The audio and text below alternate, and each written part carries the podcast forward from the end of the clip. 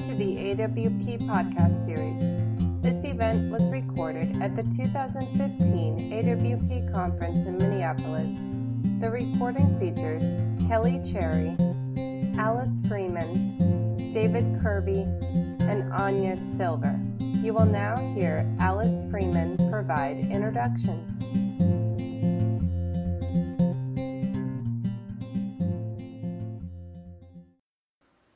This panel is an unabashed celebration, a toast to LSU Press and its 80 year history, and to all the fine poets it has published. Each book a beauty, carefully crafted and lovingly produced. Of the four Pulitzer Prizes the press has garnered, three of them are for poetry. Henry Taylor's The Flying Change, Lisel Mueller's Alive Together, and of course, Claudia Emerson's late wife. LSU has been a champion for poets.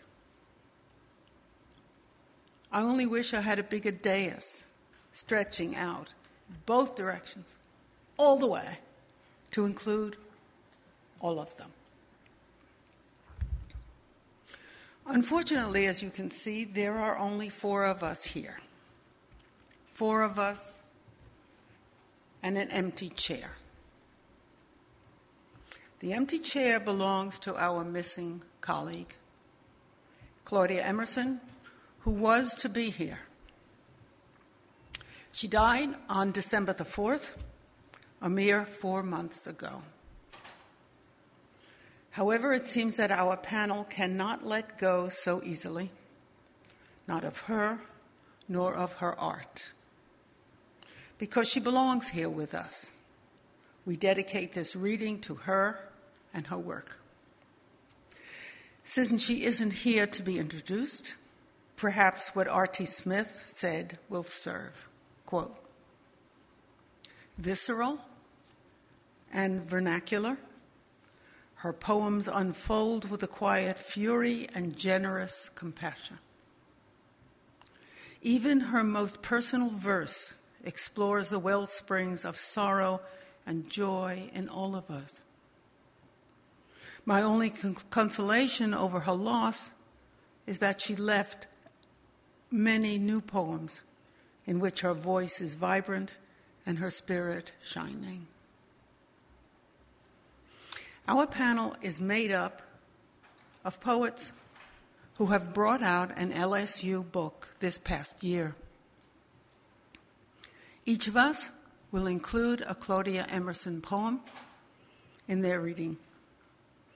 As I said before, this panel is a celebration of LSU Press, of the life and work of Claudia Emerson, of brand new books and of all of us, and you who struggle with language to make meaning. I'm going to introduce the works here, and then I'm going to sit down and let her rip. Our first reader is Anya Silver, this gorgeous one over here. Anya Silver has published two books with LSU the 93rd Name of God, 2010, and I Watched You Disappear, 2014, which was named a finalist for the Julie Suk Award, one of the top 10 books of poetry for 2014 by the Christian Century, and one of the top 12 by Image. Her third manuscript, From Nothing, will be published by LSU in 2016. Anya Silver is professor of English at Mercer University in Macon, Georgia. Kelly Cherry has published 23 full length books, nine chapbooks, two translations of classical drama. Forthcoming this spring are 12 Women in a Country Called America, a collection of stories, and a chapbook of poetry titled Physics for Poets. Her most recent LSU book is The Life and Death of Poems, published in 2013. Alice Friman. sixth full length collection is The View from Saturn from LSU Press. Her previous collection is Vinculum, LSU, for which she won the 2012 Georgia Author of the Year Award in Poetry. She is a recipient of a 2012 Pushcart Prize, is included in the Best American Poetry 2009, and has been published in 14 countries. Friman lives in Milledgeville, Georgia, where she is poetry residence, poetry in residence at Georgia College. Her podcast series, Ask Alice is sponsored by the Georgia College MFA program, and you can see it on YouTube. But I warn you, if you just type in Ask Alice, you'll get a sex answering show. So, so you have to say Alice Friman, poet Ask Alice. And then you say. Although, you know, that might not be a bad idea. David Kirby, his collection, The House on Boulevard Street, New and Selected Poems, was a finalist for the National Book Award in 2007. Kirby is the author of Little Richard, The Birth of Rock and Roll, which the Times Literary Supplement of London called a hymn of praise to the emancipatory power of nonsense. His forthcoming LSU collection is Get Up, Please. For more information, see www.davidkirby.com or just ask him.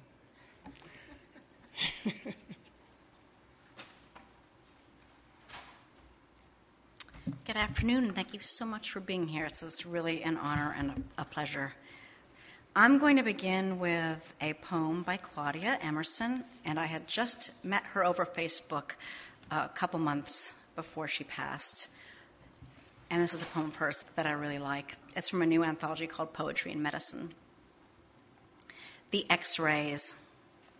By the time they saw what they were looking at, it was already risen into the bones of her chest. They could show you then the lungs were white with it.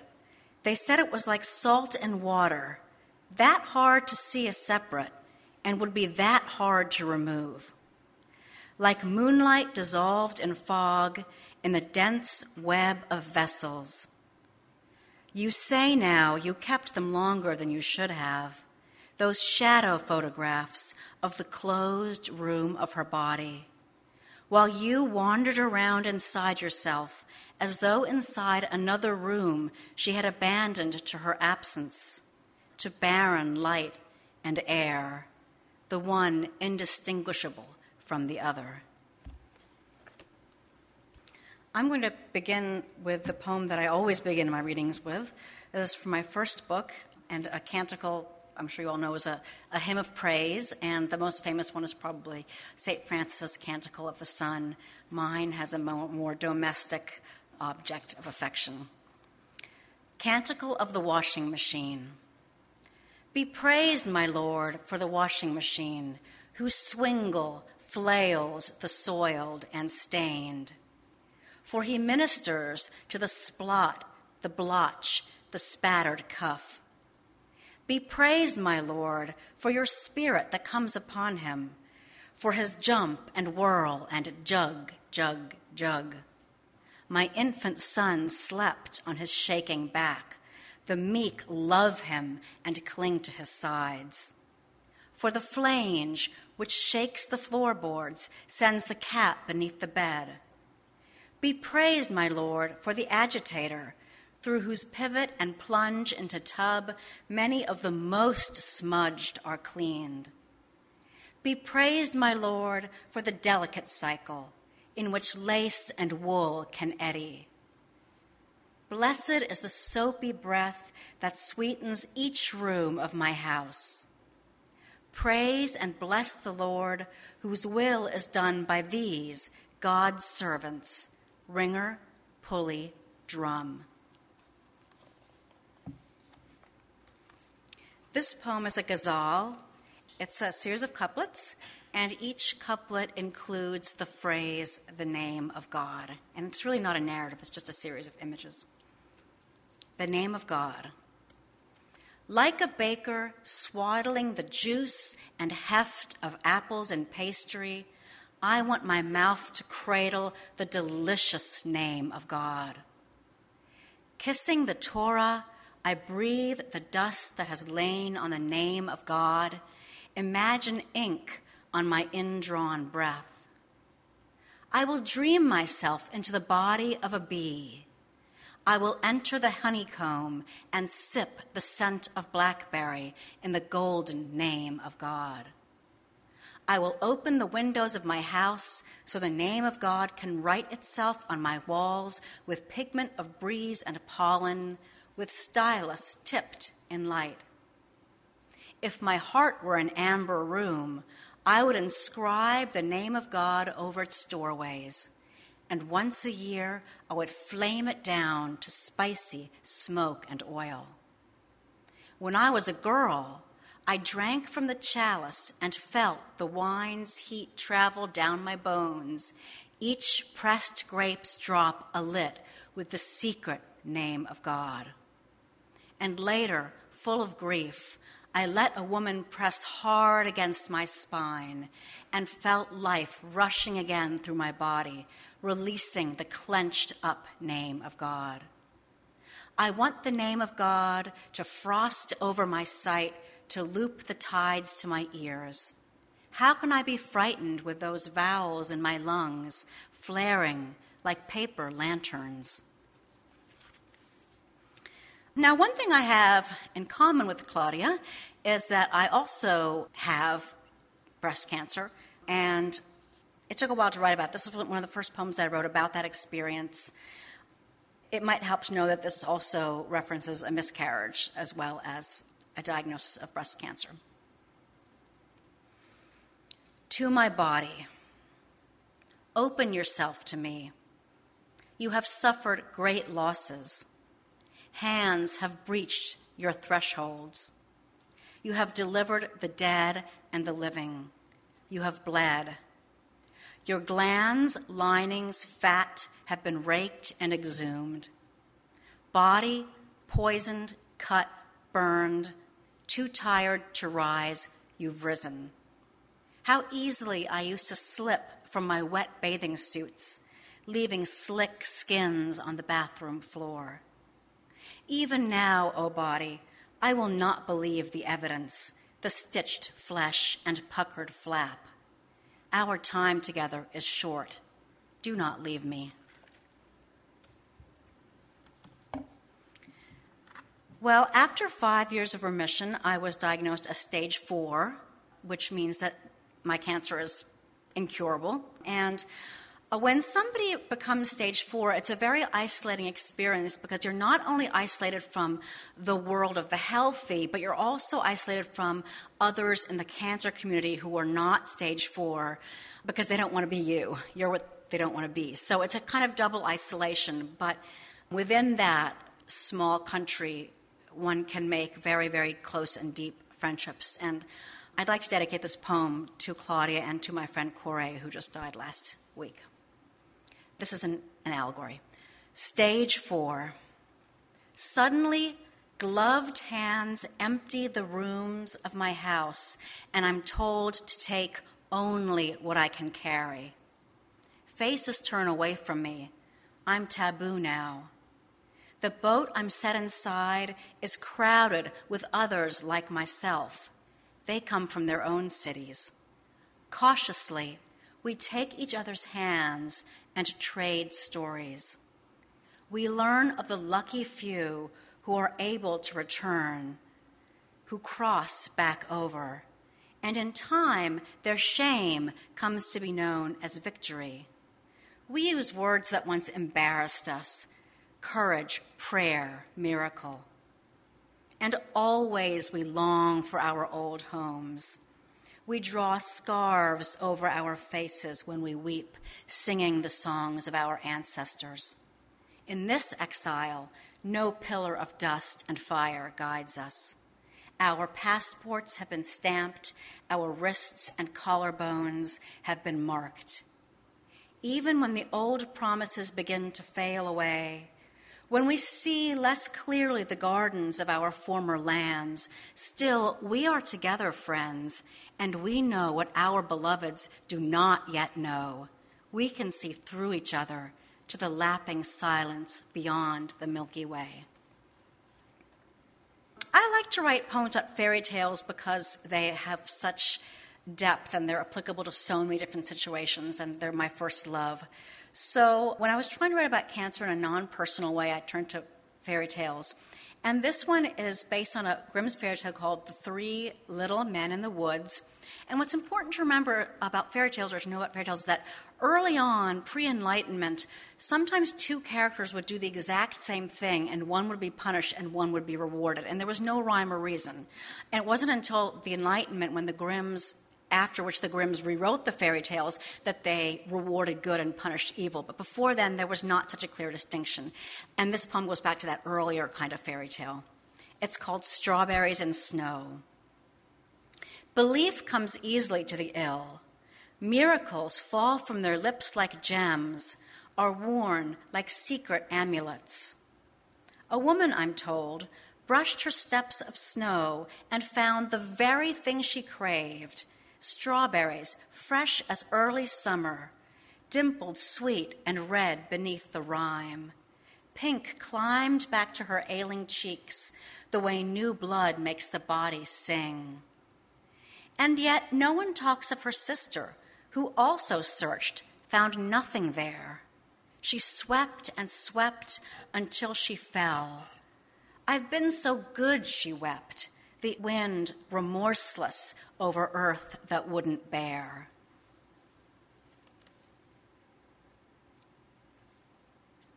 The body singing is an allusion to a blood transfusion because when one has a blood transfusion, it makes your skin pinker in a sort of vampiric way. All right, well, I, this doesn't need an intro.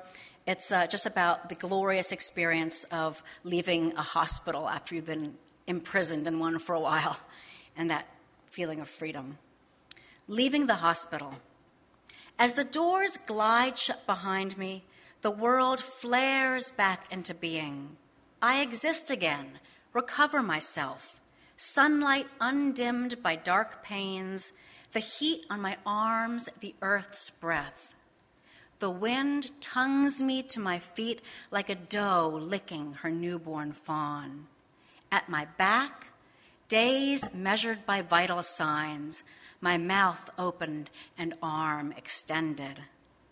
The nighttime cries of a man, withered child sized by cancer, and the bells of emptied IVs tolling through hallways. Before me, life, mysterious, ordinary, holding off pain with its muscular wings. As I step to the curb, an orange moth dives into the basket of roses that lately stood on my sick room table, and the petals yield to its persistent nudge, opening manifold and golden. And I'll just read one more. This is a short poem. It's called Russian Bells.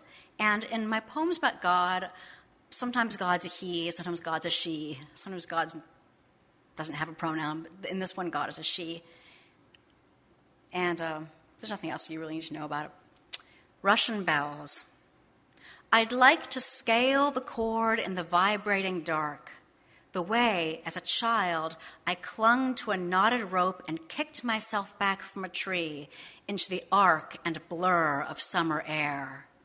That's the prayer I want to open my mouth and ring with my mother's voice. My heart, like a shattered peony, musky petal after petal, unpeeling, peeling. Thank you.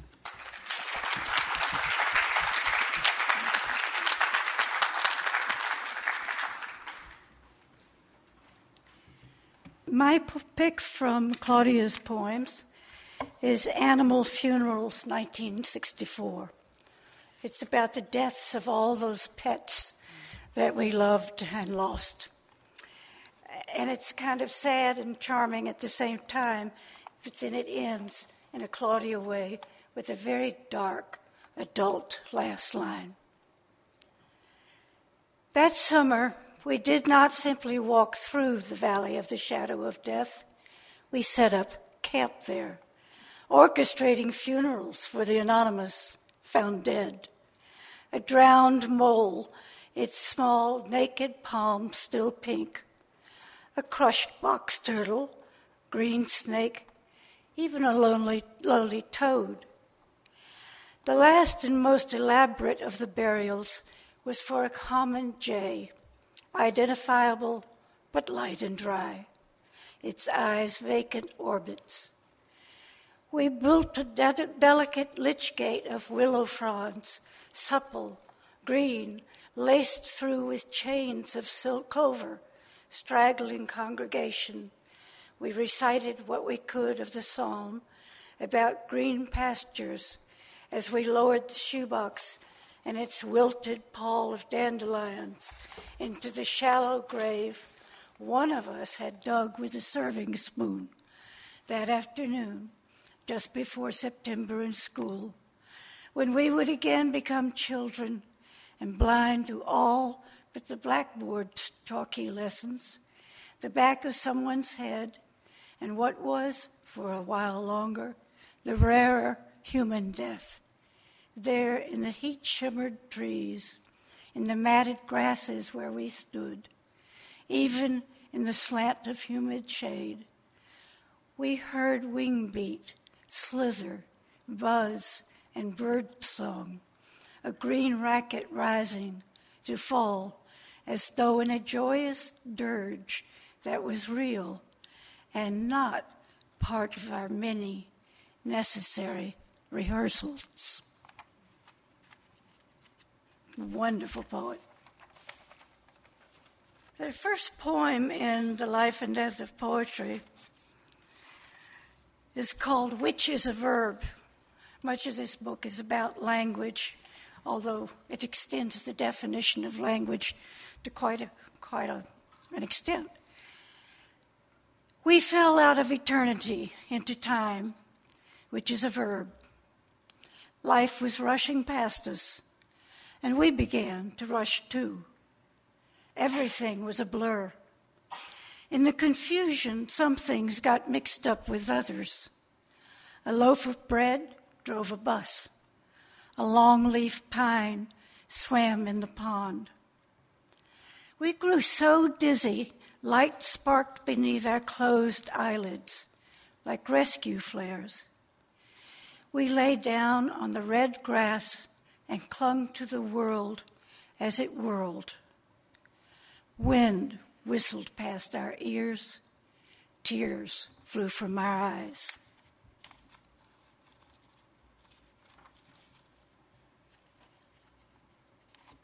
Field notes. Death underfoot wherever you walk, overhead, at hand. The bird flat on its back, the shrew its face sharp as a pencil, and the bee silent upon the sill the spider whose web goes on snagging flies for dinner, even after she's been bagged and eaten. A shrew is so small, it is amazing that it lives at all, with a tail as long as a tirade.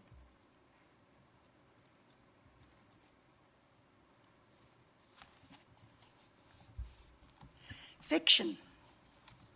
It has a plot, or fashionably not. Characters live and die, mostly the ones we love. The setting is where the characters live and die. A modern executive does not often live or die in rural Mississippi. In a novel, dialogue need not be so concise as in a short story and may continue for hundreds of pages, which we will turn if what is said is interesting enough. Is Monsieur short and squat? Does Madame wear a hat? Would Mademoiselle enjoy a ladyfinger? There may be symbols too. That ladyfinger means something. At last, the theme reveals itself, taking it all off under the hot lights, the cool gaze, the critical view. Two more. This is called Welsh Song. I spent a week with a couple of girls and the father of one of them on um, Bardsey Island, which is off the coast of Wales. And it was a very interesting experience. Rain blew against the window pane. The kestrel shadow quartered the air. A rooster crowed. The drain pipe banged against stone.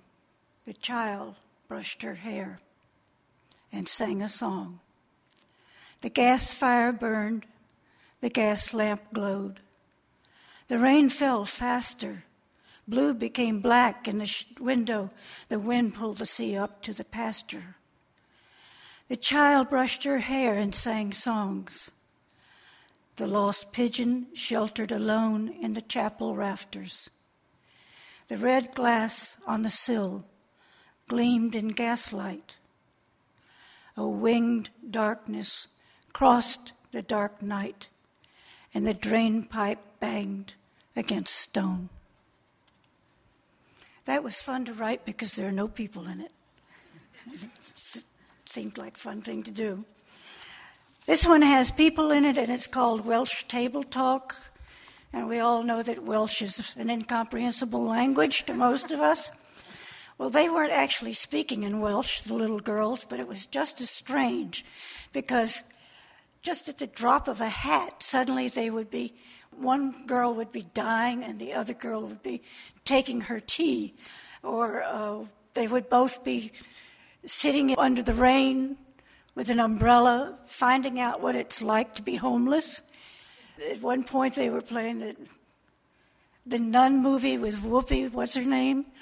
They, they, their imaginations were just endless. They were 11 and 12. So I'm going to try to read this and try to do their voices a little bit. There is a dragon in the garden, the first one says. Papa, says the second, seated cheerfully on the rescued church pew. Bronwyn has put her cold mittens to my leg. The dragon in the garden is quite a nice dragon, says Papa.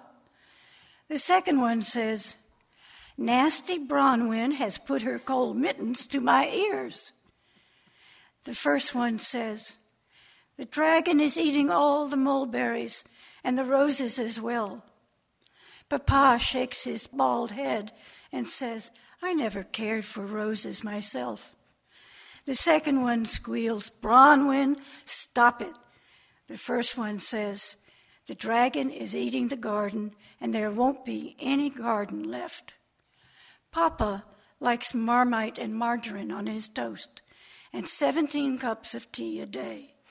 The first one says, How sad it is that our garden is gone. The second asks Bronwyn to come out and play. Thank you.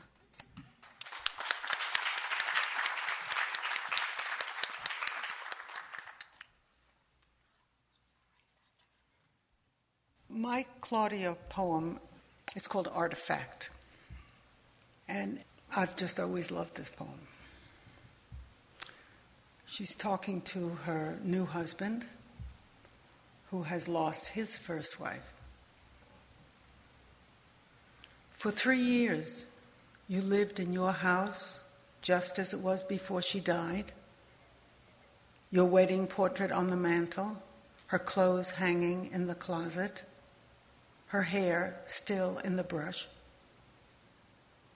You have told me you gave it all away then, sold the house, kept only the confirmation cross she wore, her name in cursive chased on the gold underside, your ring in the same box. Those photographs you still avoid, and the quilt you spread on your borrowed bed small things. Months after we met, you told me she had made it, after we had slept already beneath its loft and thinning, raveled pattern, as though beneath her shadow, moving with us, that dark, that soft.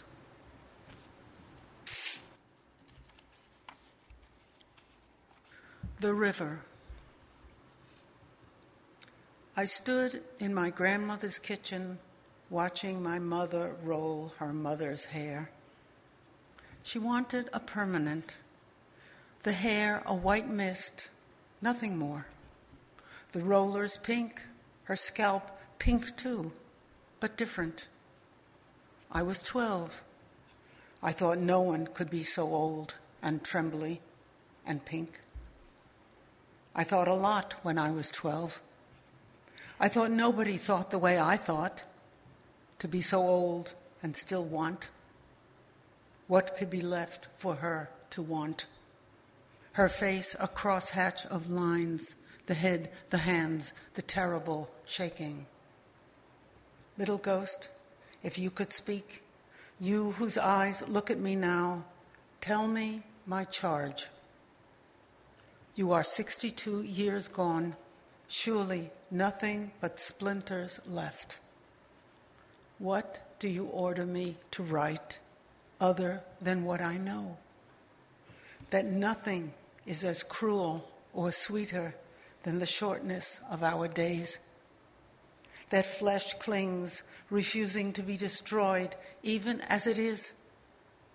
That, yes, there were three of us and after, to celebrate your curls, we had tea in the yellow cups and the best Russian coffee cake in the world, your favorite, with eddies of walnuts and cinnamon roiling through, dark like a river. This is called How It Is. Late October, and the pitiless drift begins in earnest. And all that whispered in the pockets of summer's green uniform is shaken out and dumped. My mimosa knew, for wasn't that death fingering the leaves all summer?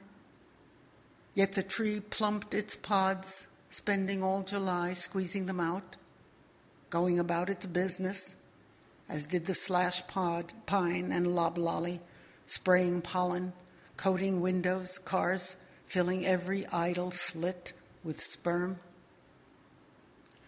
And what does life mean but itself? Ask the sea. You'll get a wet slap backhanded across your mouth. Ask the tiger. I dare you. And your life, with its tedium of suffering, what does it mean? But what it is. And mine? Balancing checkbooks and womping up a mess of victuals, as my son used to say. My son, the funny one, the always hungry for supper, and the happy ending I was never able to give him. One. Who am I to write the user's manual for a life? Except to say, look at trees dug in and defiant. Be like the river, stick out your tongue. Why not? What's to lose when what's to lose is everything?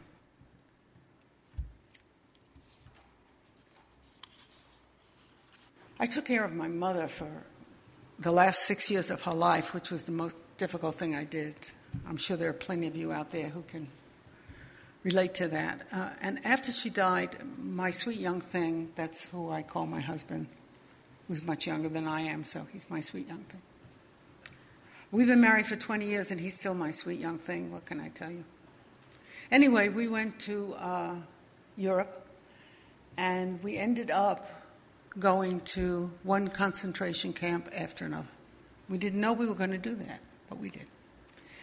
And we went to Birkenau, uh, Birkenau is one of the places where it does not say, work shall set you free. You didn't go there to work. You went there and you went in the gas chamber. Quick. Um, outside of one of the crematoriums, they were running 24 hours. And there's a little copse of birch trees, which was a waiting room to go in, where they would wait naked. Birkenau means place of birches. They love their trees, you know. So this is called the waiting room. To speak of crucial in a life of the merely interesting. To have a yen for it, a calling, you might say. is to be perpetually involved in the act of naming. And yet, when I went to the one place where crucial happened not once, but over and over again, I gagged on my own silence. There is ash at Birkenau under your every step. It hisses in the long, uncut grasses growing out of its mouths. Nothing but this sibilance is left, this ocean of wind tortured tongues, the air not big enough to hold it. Never mind 60 years of museums and memorials, vigils and eternal lights. Never mind that everything to be said has been said. I needed to translate. The singed grass demanded it. Birkenau means place of birches. The grove in the meadow next to which Crematorium 4 was built and fired up to run 24 hours a day, so busy gassing and burning, there'd be a backup waiting to go in. Imagine the humiliations of the flesh fumbling to cover up in that waiting room of white trees, those totems of eyes. Imagine your mother, her sparse patch, the unopened pink purse that is your daughter. Then now, with the wind up and the whipping grasses wild at your knees before the dogs come, hurry, right the choke of terror.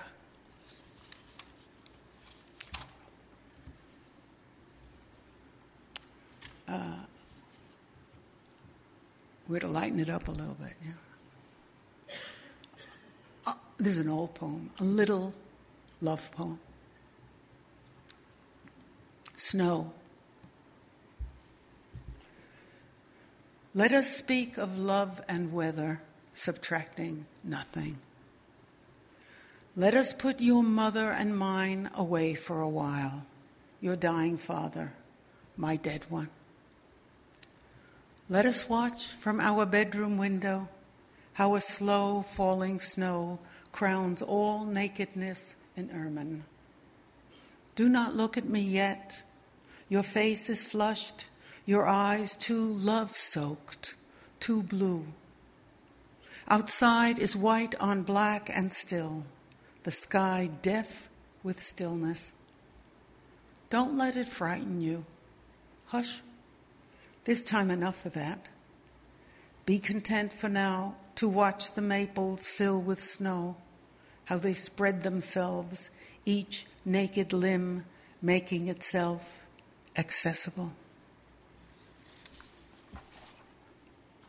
Don't you think accessible is the sexiest word in the English language? Think, think about it. Ask Alan. She'll tell you. and, and two more poems.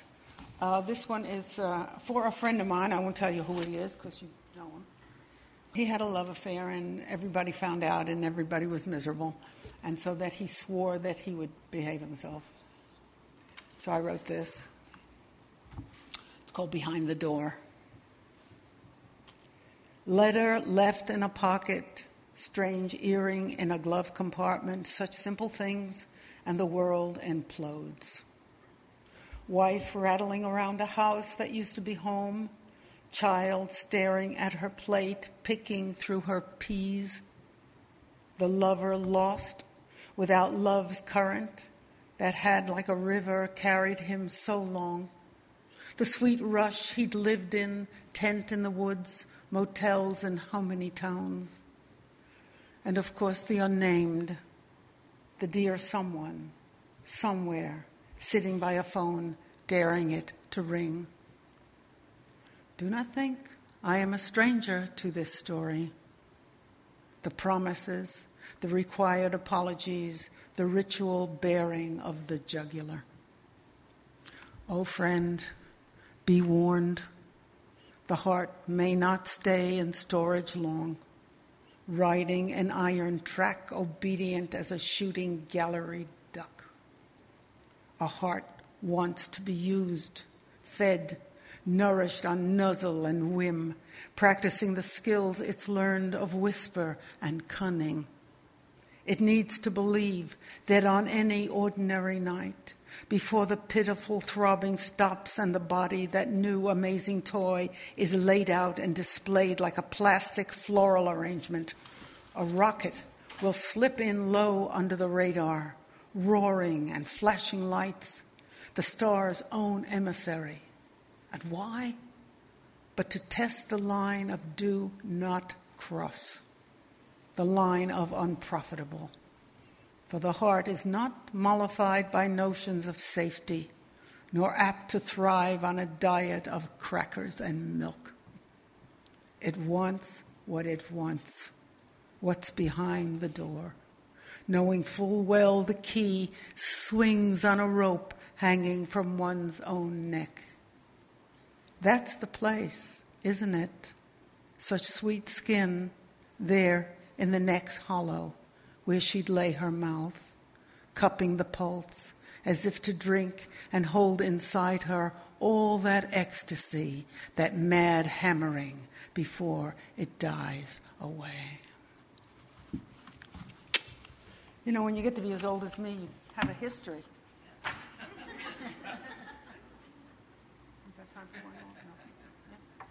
Okay, one more. This one is to my son, my oldest son, who came to visit me. And we were sitting in the living room, and suddenly he was looking at me, and like not at me, but through me. And I looked back, and it was very uncomfortable and could not pull our eyes away. So this is called vinculum, and vinculum means a connection. Do not look at me again like that. Between us is too stripped down to the bare wire of what we were. The look umbilical, the cord I thought discarded in some hospital bin 50 years ago, come November. How strange to find it once more between us, still beating and so palpable we could cross over and enter into each other again, seeing our old selves through new first eyes plucked from a drum roll of autumns, that one was ours. Autumn of my 23rd year, autumn of your final fattening, taking up all the room, worrying the thinning walls. The rope that seethed from me to you and back again, our two way street, and you, little fish, hanging on past your lease in a time of narrowing dark, which you can't possibly remember but do.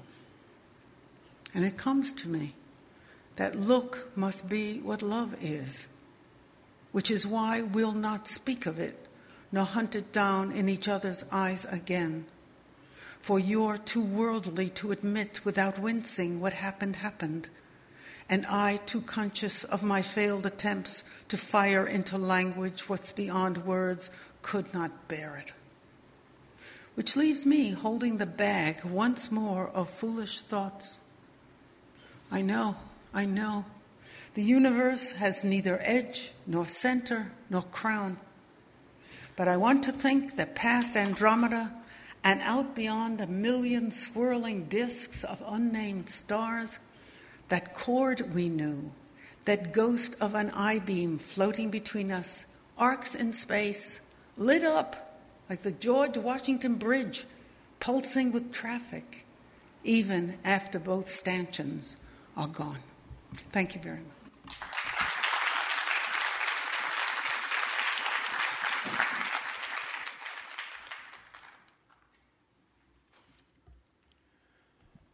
Thank you, everybody, for uh, coming out today. The other poets have uh, given flesh to uh, Claudia Emerson's project, which was an extraordinary act of, of love. When she married uh, Kent Ippolito, he had already lost a wife to cancer, and uh, she, she wrote about not him, but about her. And this poem is called Daybook, which involves the finding of, of the final uh, record that she kept of her days. You know, she found something that's primitive, really, uh, in aesthetic terms, but it's the sort of thing that lies at the uh, It was a record, sort of thing that lies at the heart of, uh, of poetry.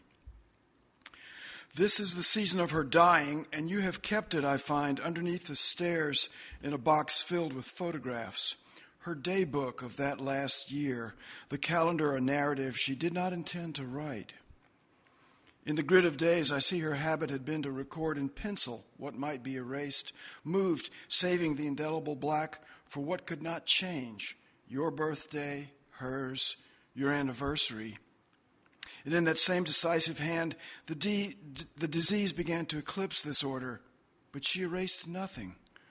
And now, from beneath the days, the hospital claimed her first latent words emerge, faint but certain as images of ribs cradling milky lungs, the flesh forgotten as water you can see through to the bottom. You know, before I launch into my own stuff, I just want to mention and thank uh, MK, Aaron, uh, Jessica, Leslie, all those LSU people who left behind jambalaya and salpicon and came up here to eat the fabled uh, Minnesota hot dish. I, I see a couple. Would you all those people? Aaron, are you here? Yes, there you are. And, and MK. Am I missing anybody? There's Leslie. Yeah. And, and thank you all. Thank you. Thank you for keeping us in business and uh, bringing our poems and others to everyone else. I'm going to read uh, a couple of poems from The Biscuit Joint, which is my um, LSU book from uh, before. One thing I love about the, the LSU people is that they let me indulge in something that not every editor is very happy about. I, I use everything in the, uh, the type box. I use all the diacriticals and accents and and dingbats. And uh, I, I, wrote a poem called I Heart Hot Moms. Uh, and I used the heart, of course. And so when it, appeared in, in, a magazine, the, the editor said, uh, You know, can you say I love hot moms? Or maybe just put heart in uh, brackets because I can't do that. And said, Look, if I can do that, you can do that. So just figure it out. And they, of course they did. But um, th- this poem's called I Heart Hot Moms. So please see that, that icon in your mind as I repeat it. Um, the guy with the I Heart Hot Moms t shirt makes his way down the airplane aisle, and I think, who doesn't? Hot, hot moms even heart themselves, or we wouldn't see so many of them in groups of five or six at your finer restaurants, laughing and getting drunk, while back home their kids text and bully each other and wait for their hot moms to return and help them with their assignments, and their morose husbands stare into computer screens at stock prices or hot mom porn sites or sports scores. Therefore, what profiteth it a young man to declare his affection for these inestimable women, these fleshy beauties whose maiden years are behind them, yet whose lives as crones are ahead of them by a multiple of, say, two? Why, it's like saying you like babies or kitty cats, or that giving the choice you'd rather eat ice cream than hog vomit mixed with mud. How slender the line between our thoughts, so virginal, so uncomplicated, and the world into which those thoughts step, so ungainly now, so cumbrous and bunglesome. At the symphony once, I strolled about during the interval and returned to find a young gentleman in the row behind ours with his elbows on the back of my seat, and he was saying something to Barbara I couldn't hear, and she said something to him, and the people around us roared with laughter. What was that about? I said. And Barbara says, The young man asked her if she'd like to go out sometime. And she says, No, thank you. I'm married. And he says, Too bad. I like older women. And she says, You need to work on your lines. And that's what sets off our neighbors, all of whom are a lot closer to our ages than his. Young men, young men, let the hot moms of your imagination descend as from paradise to flirt with and caress you. Let them lift their shirts over their heads and toy with your belt, and in that way light you from within, guiding you to better choices in, say, casual wear, a tailored shirt open at the throat, cuffs turned back twice, or in the type of remark that doesn't end conversations but begins them, like, I'm glad they're playing work by contemporary composers, aren't you? Or, how did Beethoven do it? He couldn't hear a thing. Some people, I see old friends in the audience won't be uh, named because you're probably thinking they're a lot younger than they look, but uh, they can tell you, as I do, that there's, there are a lot of advantages to, to getting on because you get all these discounts. So I'm going to read you a, a, a poem from the Biscuit Joint, Senior Coffee. Medium coffee, I say, and, and I think, hold on, I've had too much already. And I say, no, no, make it a small. Wait a sec. And the counter guy says, You want a senior coffee? And I say, No, uh, yeah. My first senior coffee. First senior anything, really. Only 89 cents. Not bad either. Or not great, but as good as the coffee I was going to get anyway, and a lot cheaper. At home, I show Barbara the little cup. Hey, look, senior coffee. Big mistake. After that, it's how about a senior coffee? Or I'm making coffee. You want regular coffee or senior coffee? And soon everything's senior. Do you have your senior cell phone with you? Bring home a senior newspaper, will you? Those sneakers look a little worn. Why don't you get some new sneakers? Senior sneakers. When I'm saying I'm bored, she says, Well, why don't you write one of those senior poems you're so fucking famous for? All poetry is senior, of course. At a party, a professor in one of the practical disciplines questions the value of teaching young people to be poets. And I think the ancients assigned three muses to poetry Calliope to epic poetry, Erato to love poetry, and Euterpe to song and elegiac poetry. How many muses did you, did you say you have in design leadership systems? I wonder if there's a guy out there named Senor Poetry He'd be at a table in a plaza somewhere with his wife and daughter, Senora and Senorita poetry. He'd be drinking coffee and writing poems, and everybody would be looking over his shoulder. What's he writing? Oh, wait, wrong question. A better one is how is he writing since style is so much more important than subject matter? Henry James says a woman living in a quiet country village has only to be a damsel upon whom nothing is lost to write about soldiers and garrison life. Truer words, Henry, truer words. Nobody's more senior than Henry James. Some onlookers are guessing that senior poetry is writing in the manner of Baroque lyric poet Luis de Gongora, though others say no, he can't be. Gongora's contemporaries called him the Spanish Homer, but also the invention of pestilential poetry. Not for Gongora, the poem in which language works in the background while the story gets told. No, sir. His is the language that steps into the footlights and windmills its arms, which is why his fans and detractors pronounce him the greatest of poets as well as a pretentious fool. And maybe Senor Poet, Poetry is not a poet at all, any more than a man named Senor Smith shoes horses for a living or one named Senor Miller owns a mill. Maybe the wife's the poet. Or his daughter. Maybe she's Henry James's damsel upon whom nothing is lost. They're so proud of her. I am too. I love her as much as though she were my daughter, which means I want her to have a life like mine, one lived not for poetry, but through poetry. Everything car starting, bird song, the gurgling of a coffee pot, the whir of a fan, the whispers of lovers, the silly noises babies make, the wisdom of the books the mighty dead have written, all of that steps easily into poetry and makes itself at home there. Poetry and coffee now, there's a combination for you. Though if the poet, poetry's strong enough, you'll need nothing more than a lifetime in which to read and write the stuff, I think. And then I think, famous? Me?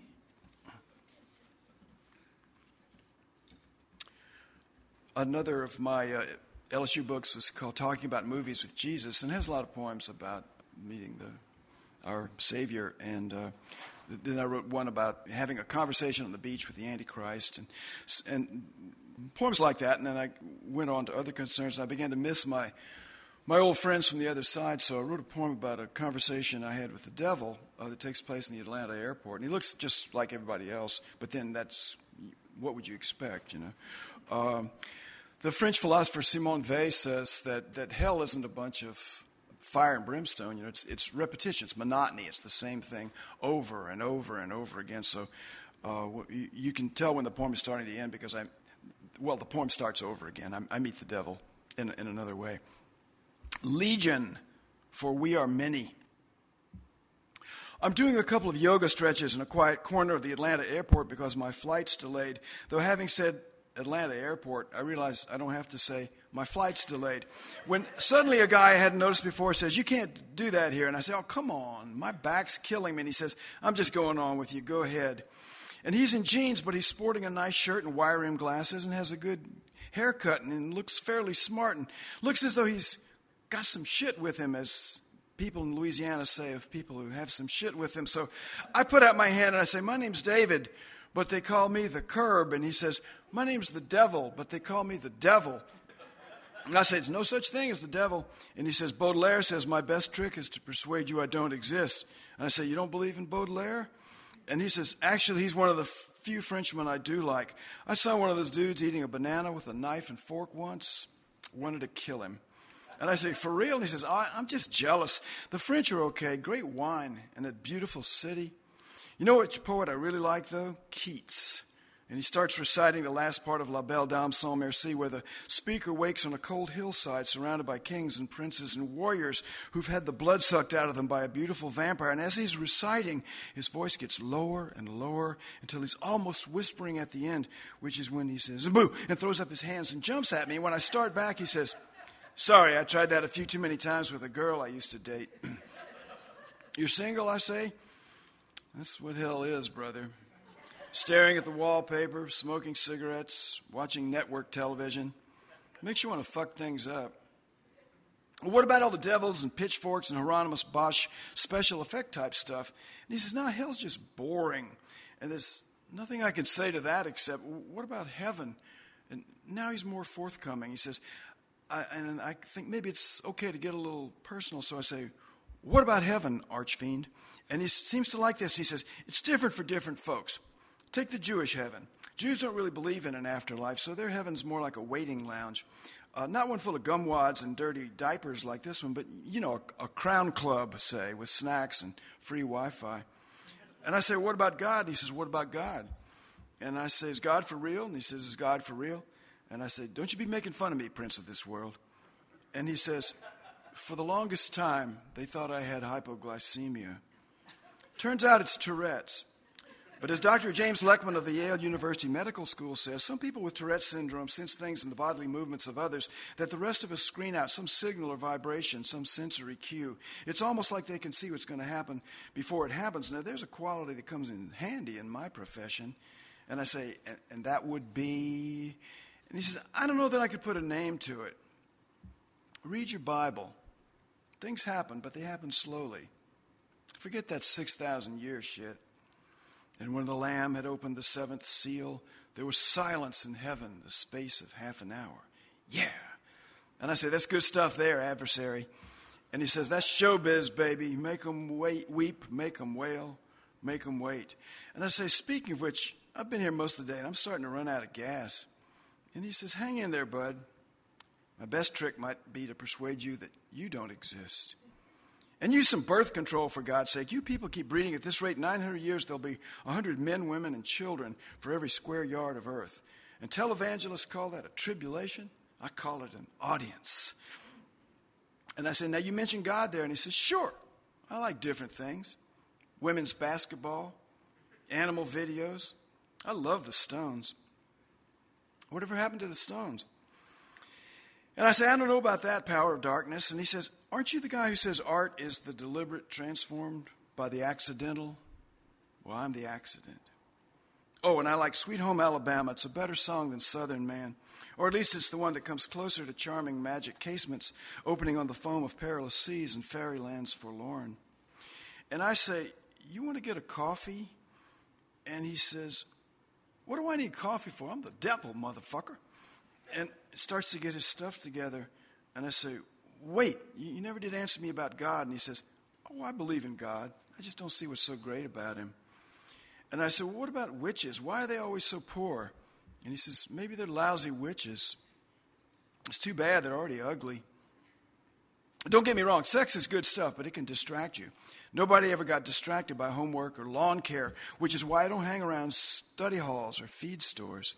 Give me a bar parking lot anytime or a cold hillside. And for a second, he looks as though he's going to jump at me again. But then he says, Look, I have to go. And I say, I got it. You're a producer, like legendary Bill Graham, only more, you know, devilly. And he says, Let's just say I'm an organizer. Ever seen a courtyard filled with people waving torches and pitchforks? I have. And I said, Well, what are you working on now? And he says, You'll see. just keep reading the paper. The Congo's pretty hot. New York's always good for a stopover. And like that, he's gone so fast, I wonder if he'd ever been here in the first place. So I sit for a while and I flip through some magazines and think about going over to Concourse A and getting a decent meal at Pascal's. And the next thing I know, I'm back doing my yoga, which is when I see a woman I hadn't noticed before.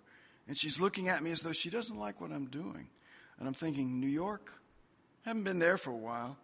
Now the woman's looking at me as though she's about to say something. And I say, Oh, come on. The, uh, the national dish of uh, Minnesota, I just mentioned a little while ago, which is the hot dish, one word. And they, they're selling them actually in these uh, little places around here. The, the place where you go to get your coffee, they have uh, sandwiches and salads. And there's, there's a, there was a hot dish, uh, which I saw when I was shopping for lunch and uh, I looked at the uh, ingredients as tater tots, ground beef, a couple of other things, and at the end of the ingredients and a touch of celery. So you know, not not too much, uh, not too much celery there. And actually, if you go by booth booth 1728, um, a couple of months ago, the editors of Mid American Review asked several of us to contribute our our regional versions of the Minnesota hot dishes. You can go by and you can get these handy uh, recipe cards and just you know cook for a year. Here's one: uh, cabin fever chicken and bean casserole, vegan artists paella. Um, MK, I, I, contributed baked shrimp jambalaya, so it's it's good. Yeah. Booth 1728. Uh, thank you all again. I'm going to read one more poem. This is uh, it's going to be the last poem in my new book, Get Up, Please, which is going to appear about a year from now from, from LSU. And it's called Gnursk, which is spelled G N U umlaut R S Z K. You know how when you go someplace, people always find a way to tell you you, you, you went to the wrong place or you did the wrong thing? You, what'd you do? Well, oh, we went to the Grand Canyon. Oh, did you go to Walnut Canyon? You know, no. Yeah. So I wanted to wanted to write a, a poem, so I needed to think of a place that I hadn't been to, uh, and I thought of Poland. So this is a poem about a city in Poland called Gnursk, and not having been there, I, I had trouble fleshing out the details, but I won't lie to you, you'll probably recognize a lot of the language because it's lifted from some of your better Polish tourism websites. So I wrote the poem and, and you know, patted myself on the back and edited it and sent it out. And I thought, oh my God. And I went back and made sure there's no place called Gnursk, uh, and there isn't. So I think I'm, I think I'm safe. When people ask, where were you? And you say Poland, they always say, did you go to Gnursk? And you say, actually, I went everywhere but Gnursk. And you, and you say, oh, they say, oh, you should have gone to Gnursk. The food there is terrific. It's free. And it's served by beautiful naked people, and they give you money when you leave. And you think, why didn't we go to Gnursk? No, we just went to Malbork, where we saw the castle of the Teutonic Order, the largest castle in the world, as well as the largest brick building in Europe. And then we strolled through Warsaw's Old Town with its alleys and squares and cozy cafes. We admired the wealth of artwork, sculptures, and silverware in Krakow's Czartoryski Museum. And in the countryside, we were grateful for the pleasant landscapes, plentiful wildlife, and unique bird watching opportunities. But we never made it to Gnursk where candy canes grow on trees and the canals are filled with lemonade, where roasted pigs wander about with knives in their backs to make carving easy, cooked fish fall from the sky, grilled ducklings fly directly into your mouth. The temperature is always 78 degrees. The streets are paved with pastry. There are no clocks. If you say you went to Germany or Italy or France, People always want to know did you go to Schnitzelkeit or Benzolio or Wazoo sur Mer? And you just say, no, no, I never made it to those places either. But I was with the one person I wanted to be with most. Someone who loves movies and parties and books as much as I do. And even though it was a short trip, we made love three times. Or was it four? Maybe it wasn't any at all. If we'd gone to Gnursk, we would have had wall socket sex, the kind that shatters the bed, blows out the windows, breaks the pipes in the bathroom, and fl- floods the room below. Still, we had a good time. Or, or did we? What is love, anyway? In 1982, a dentist named Barney Clark became the first human recipient of an artificial heart. The night before the operation, the doctors asked his wife if she had any questions, and she said, Yes. When you replace his heart, will he still love me? And the doctor said, Yes, of course he will. Of course, of course. Maybe we'll go to Gnursk next year or the year after that. Maybe as the afternoon softens and turns to evening, the people of Gnursk will look out their windows and wish they were us. Thank you all.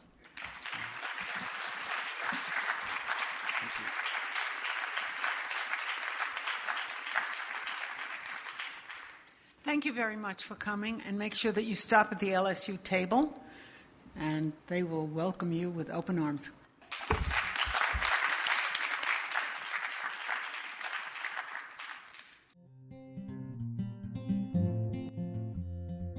Thank you for tuning in to the AWP podcast series. For other podcasts, please visit our website at www.awpwriter.org.